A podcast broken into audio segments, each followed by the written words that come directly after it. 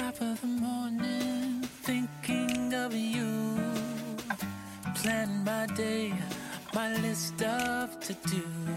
Stop at the cleaners, pick up my suit. 嗨，各位同学，大家早上好，我是姚老师，欢迎大家来到今天这一期的英语口语每日养成。今天的话呢，我们来学习这样一段话。Let's just say that if I'm late, I'll be in jeopardy. Let's just say that if I'm late, I'll be in jeopardy. 就这么说吧，要是我迟到了，我小命难保。Let's just say that if I'm late, I'll be in jeopardy. Let's just say that if I'm late, I'll be in jeopardy. 就这么说吧，要是我迟到了，我小命难保。在这段话当中呢，我们关注一下这样的两个发音要点。 首先的话呢，这个 just say 这两个单词呢出现在一起的时候，可以做一个不完全失去爆破，会变成 just say，just say。然后呢，再来看一下紧跟在其后这个 that 碰到 if 的时候呢，首先我们可以做连读，其次呢，当中这个清辅音 t 可以不送气，那么读起来的话呢，就会变成 that if，that if，that if。Let's just say that if I'm late, I'll in jeopardy. A doctor had to cut off my wedding ring. Claire, remember that time we cut school and we went out to the pier and we played that game and you won the uh, Giant The- panda, the panda bear. bear, right. Yeah, yes. yeah. Do you remember what we did after that? yes. Hey, do you still like roller coasters? Not this one. I know Robbie was a rogue, but he could charm your socks off. Although I doubt he stopped there. wow, Mom. Mom, we're all adults here, honey, pretty much. Okay, I think we're, we're done. Yeah, well, I better get going. I've got an early morning run, celebrity client. Don't ask me who. Let's just say that if I'm late, I'll be in jeopardy. Who is Alex Trebek? Uh, he's a game show host. Why? No reason.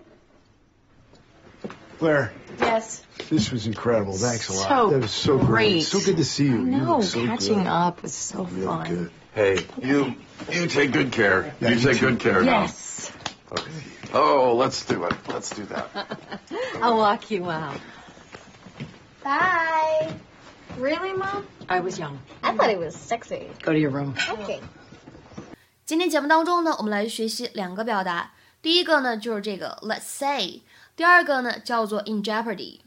首先呢，第一个表达 let's say 这样的一个短语呢，它可以用来理解成为这么说吧，比如说或者大概、假设这样的意思。It is used to introduce a suggestion, example, estimation or speculation。下面呢，我们来看一些例子。第一个。I'd sell you the car for let's say two thousand dollars。 我打算两千美金左右吧，把车卖给你。I'd sell you the car for let's say two thousand dollars。第二个例子，Let's say I agree to give you the money. When will you pay it back？假设我把钱借给你，那你啥时候还呢？Let's say I agree to give you the money. When will you pay it back？再比如说第三个例子。I need about let's say twenty pounds。我需要呃差不多二十磅吧。I need about let's say twenty pounds。再来看一下第二个表达，叫做 in jeopardy。这样一个短语呢，我们之前其实也出现过，也学习过。它的意思呢，表示的是处在危险当中，in danger or at risk。